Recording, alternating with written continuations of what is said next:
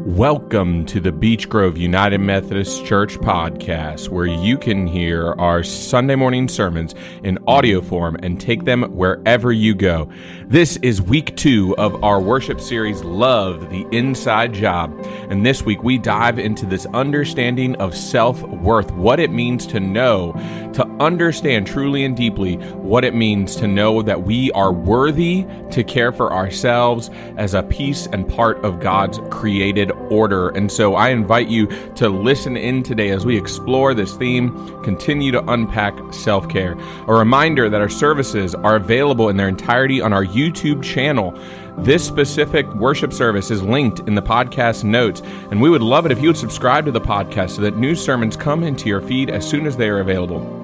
You can do this using your favorite podcasting app, or you can head on over to our website and check out the Sermons tab on our main menu.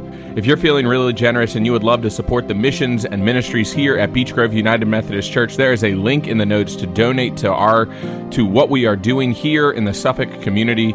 And friends, we would love it if you would find us on Facebook and Instagram to follow along with all the things we have going on here at Beech Grove, whether you live in Suffolk or not. We hope you enjoyed this week's message, and please don't forget to share it with others.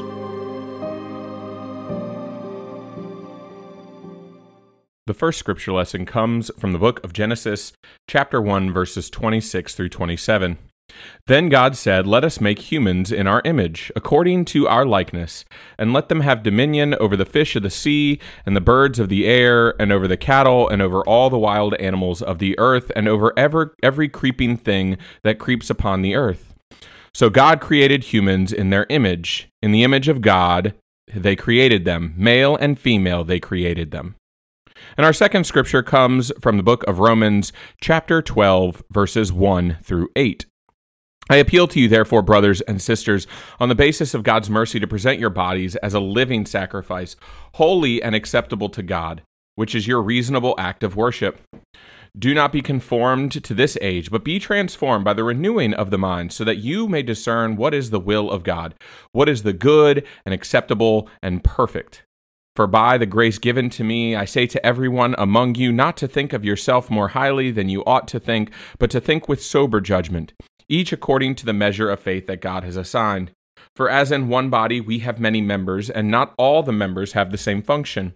So we who are many are one body in Christ, and individually we are members of one another. We have gifts that differ according to the grace given to us. Prophecy in proportion to faith, ministry in ministering, the teacher in teaching, the encourager in encouraging, the giver in sincerity, the leader in diligence, the compassionate in cheerfulness. This is the word of God for us, the people of God. Thanks be to God. Amen." Let us pray. Holy and gracious God, may the words of my mouth and the meditations of each one of our hearts be holy and pleasing to you. That through your word for us this day, we would continue to know and grow in our own care as we continue to strive to care for others in your name. It's in your Son's name we pray. Amen. Uh, so it has been quite the week. Um, I mean, obviously. Uh, you, you don't have sermon notes this morning, so uh, I, I consider myself a little lucky that I uh, have a sermon to present, but luckily the Spirit, uh, I... I have invited the Spirit to flow through me. So may these not be my words, but God's words, as I always ask for them to be. Um, but today, as we go through our scripture, I realize that we have taken, that we are taking this time to enter this uh, area of self-care. And in entering this area of self-care, it causes us to really begin to put aside these notions and understandings of what we think humanity should look like. And as we continue to dive into this nature, and as I've, I've gone into this nature in the past number of months, you, we begin to see pushback on this idea of self-care. We begin to see pushback because this nature of self-care is not something that we really focus on a whole lot in our society. In fact, this understanding of taking time out of your day or taking time out of your schedule to do self-care is often seen as selfish. Right? If I'm not, if I'm not doing something for someone else, then what worth does it often offer to society? And it's become difficult Because in that, we not only devalue this understanding of self-care in our lives, this idea that, that we should care for ourselves, but then we also devalue this nature of self-worthiness. Because our worth becomes defined by what we can offer society. Right? My worth to society is only as much as the sermon that I'm able to preach. My worth in society is based on what I am able to offer to a church as a pastor. My worth in society is based off of how good a father I am to my kids, of how good a husband I am to my wife. Not based in the fact of how I am able to care for myself. And yes, all of those things that I listed are very good things for me to be knowledgeable and aware of, because I am a pastor, I am a father, and I am a husband. But if I'm not caring for myself, then what does that mean for my ability to do those other things? Right? Does it put me in the right mindset to be able to truly and fully care for others who I have been tasked to care for? And so you see, when we begin to break down this understanding that self-care is selfish, we begin to not only unlock this nature that we deserve to care for ourselves, but not just that we deserve it, but that we are worthy to have that care in our lives. It's one of those difficult things to practice, to care for yourself, because oftentimes we see it as getting in the way of doing what society says we should do. Right? If I care about myself, if I take this time off work, what does that say for the people who are still there? If I take this time away from my family, what does that say about the about the family that is not there to be cared for in my presence? Right? So how do we reconcile this nature? Because we are each unique persons. And yet I look out in a society, and even this nature of self-care tells me that I have to look a certain way, that I have to act a certain way, that I have to make a certain amount of money in order to truly be valued in this world. But self-care, true self-care, tells us that we are valued by the very nature of being a created being of God. And this is why self-care is such an important part of our lives. Right? Last week, we opened up this understanding of self-care by talking about the parable of the Good Samaritan, by talking about the Great Commandment, and how in the Great Commandment, we learn that we are called to love our neighbors as ourselves. Love your neighbor as yourself. And so if we're not willing to care for ourselves, then how will we, one, ever truly know what it means to actually love our neighbor, or two, have the mental understanding or capacity to offer love to its fullest extent to those whom we encounter? We have to honor the intention that God sets before us as being created in God's image. And these two scriptures before us today, these, these two verses from Genesis one, and then these nine verses from Romans twelve, really begin to help us gain insight into this understanding. And you see, here's where I talked about we're, we're reading the Bible in a different way. Right? Because we've, we've gone through Romans twelve recently. I know, because I keep record of all the scriptures that I preach from. We've gone through Romans twelve very recently. But I wanted us to look at it in a different light, because when we looked at Romans twelve last time, we looked at it from a nature of spiritual gifts. We looked at it in a nature of what we can give to a community. But you see, here's the cool thing. When we read Romans twelve, when we look at it in this different light, in this different context that we have before us today, we begin to see that not only does Jesus, when Jesus tells the parable of the Good Samaritan, to go and care for your neighbor, And then, as we talked about last week, puts in there the understanding that the Samaritan actually does take an opportunity to care for himself in the midst of caring for the man. But now here from Paul, we get that same understanding. And it starts in the story of creation. Right, it starts in this creation story that we have in Genesis one, the first creation story that we have here, where we, we see the seven days of creation. And we see, as the writer expounds upon these seven days of creation, the writer gets to the sixth day, the day in which humanity is finally created. And what is the story that we are told? Where we read in Genesis one twenty-six, let us create humankind in our own image. Right, in the church, we call that we call this verse, we call the nature and the ideology we get from this verse the imago dei. That is the image of God. That is this understanding that each and every one of us are created in God's image. Now here's the thing, I'm not talking about a physical image because we all look very different. I'm not necessarily talking about an emotional image because we all emote differently. Got that word right.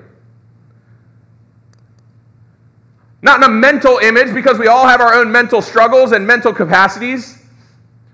But friends, we are created in God's spiritual image. Because at the end of the day, it is the spiritual connection to God that identifies the way and nature that we were brought into this world. The breath and the soul that is given to each and every one of us, the spirit that resides within us, is that of God's love and grace that is poured out upon our lives. And friends, if we just stopped right there, then there should never be a question about our nature of worthiness, about the worthiness of anybody on the face of this earth, of the worthiness of anybody who has been created by God. If we stopped right there, we would note the way in which God's presence is not just here within this building, not just here within our own hearts, but God's presence is across the entire face of the world. And we see how when we bring that mentality into things, it not only changes how we view the world, but it changes how we view ourselves and our connection to the world. Because as we interact with the world, we carry this image with us. And it fosters this idea of sacred worth. Right, in the Methodist Church, we, we say within our doctrine that we believe all persons are of sacred worth. It's up to us to put it into practice.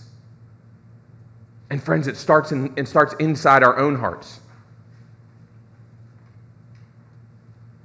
Because I can tell you sometimes that the, because the hardest person to love is myself, that sometimes if I'm struggling to love myself, and this is nothing against anybody, it makes it a lot harder to see the love in my neighbor. God gives to us because our created nature, and if we do not fully understand this, then how are we ever going to truly unlock this nature of self-worth that exists in our lives? Right, if last week we defined why self-care becomes an important, vital part, not just of our life, but of our faith, then the first place to start from there is to name that we are worthy to care for ourselves. And so where does Paul take us?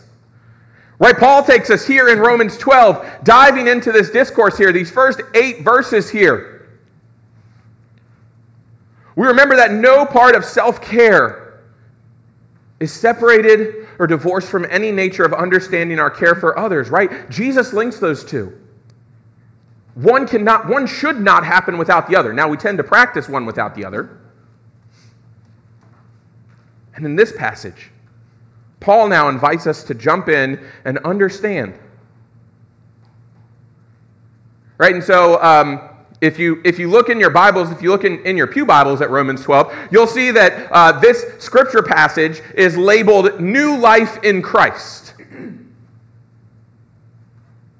And Paul is trying to identify for believers what this life in Christ looks like. And Paul starts out saying to the, to the hearers of this passage, I appeal to you, therefore, brothers and sisters, by the mercies of God, to present your bodies as a living sacrifice, holy and acceptable to God, which is your spiritual worship. Now, there is a lot there. There's a lot there. And, and y'all, that's just the first verse. And I promise, I'm, I'm, I'll wrap up here someday. Um, but there's a lot there in that first verse, but there's a lot there in that first verse that really opens up for us what is happening in the rest of what Paul is telling us. So Paul is telling us our bodies are meant to be a living sacrifice. So that's the first part, a living sacrifice that is both holy and acceptable. Now, depending on which version you read, the New, New International that Sydney read for us said, said um, uh, holy and, and pleasing. And then that it is our spiritual worship. And so what does it mean to be a living sacrifice? What does it mean for it to be holy and acceptable to God? And what does it mean for our bodies to be a form of spiritual worship? It means we have to care for them.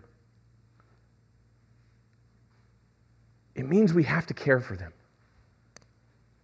Because if I can't care for my body, if I can't care for my soul, if I can't care for my spirit, then I'm sorry to be blunt, but then what can we do for God truly?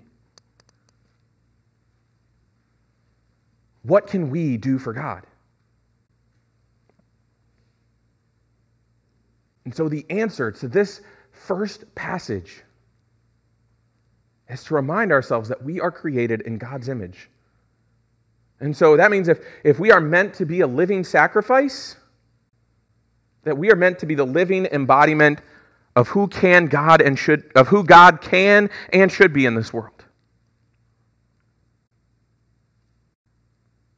Taking this example from Christ, just as Paul is saying that this is what your new life in Christ looks like, we are called to look like Christ. And we're gonna we're gonna dive into some of the times where, where even Jesus practices self-care.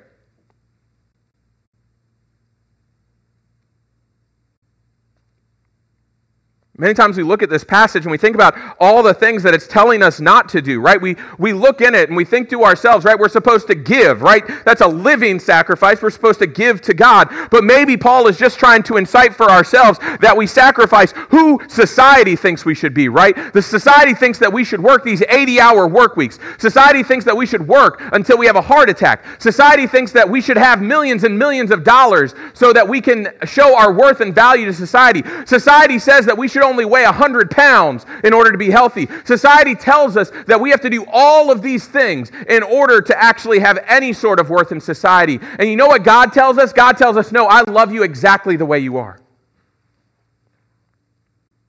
Maybe the living sacrifice that Paul is calling us to is this understanding that we live in the nature and way of God's love and God's grace. Paul's not trying to set up barriers to our faith. Paul is trying to open our faith, to consider what it means to truly feel valued and loved in this world, and to allow that love and grace to begin to define the ways in which we can care for ourselves.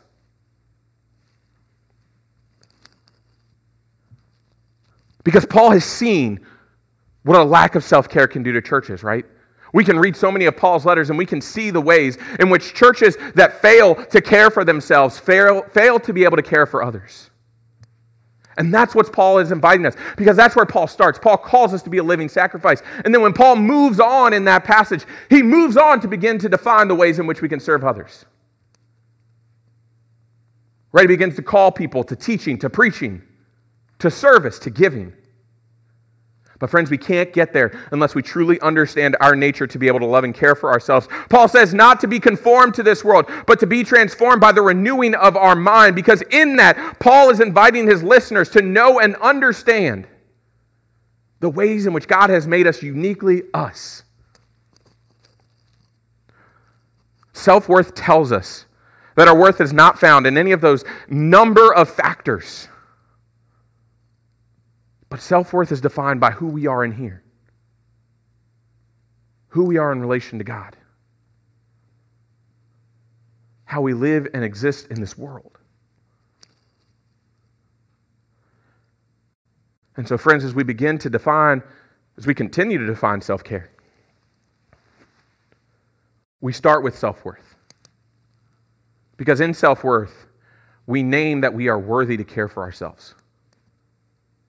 And it hurts and it pains me to have to say that in our contemporary society, but it's where we are. Because oft, more often than not, we are told that we are not worthy unless we meet X Y Z.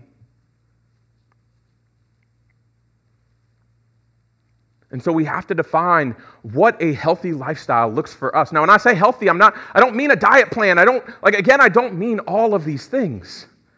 And I've had to be so careful about using health, healthy, when I define self-care. Whether it's here in church, whether it's with my friends, whether it's on my podcast, it doesn't matter where it is. Like, I have to be careful because health itself comes with connotations. But you see, healthiness is what provides that, that mental, that spiritual, that emotional, that physical process. But here's the important thing. Only you can define what that means for you. Only you can define what that means for you.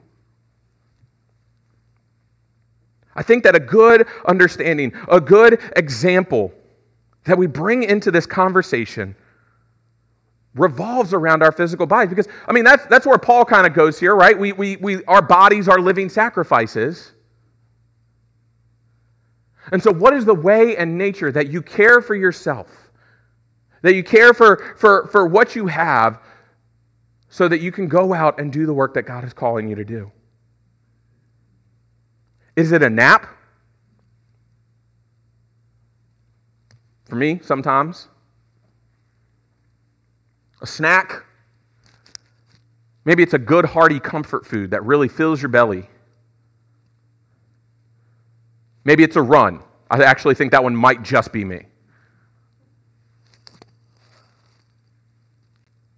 Maybe it's any a number of things that help you in your physical form feel comforted, refreshed, relaxed. Because that is going to be the nature that self-care helps to move us in a space to not only understand and know this love that comes from the inside. Right? That's why the name of the series, Love the Inside Job, because love, it starts here. Because friends, if we don't fill ourselves with love, then we're just trying to feed others from an empty cup. We have to know our own self-worth. Understanding ourselves, understanding what makes me, me. We don't just copy and paste. God doesn't just hit Control C, Control V for every human being. But see, the cool thing is that God takes so much time to mold and shape who each of us are.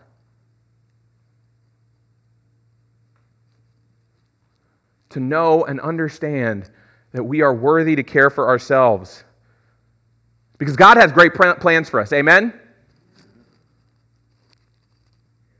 But God also knows that to accomplish those great plans, we need to be able to do that.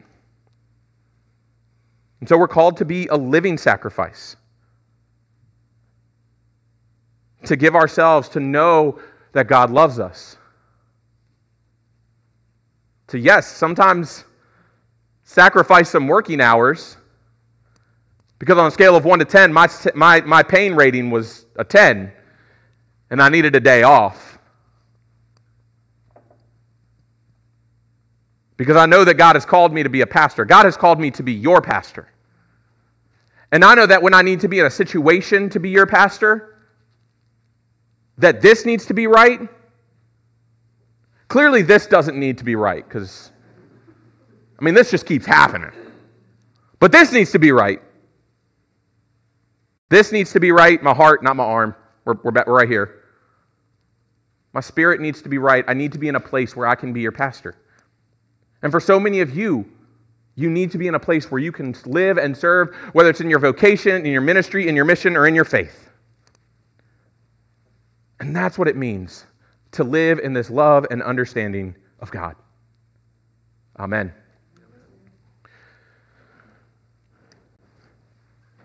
And now we, we come to a time of prayer. So so yeah, I you know I I broke my arm um, practicing self-care. Uh, I was riding to church. Um, so uh, prayers for me as we go along. Um, but I'm young and filled with youthful exuberance, so I'm sure I'll heal just fine.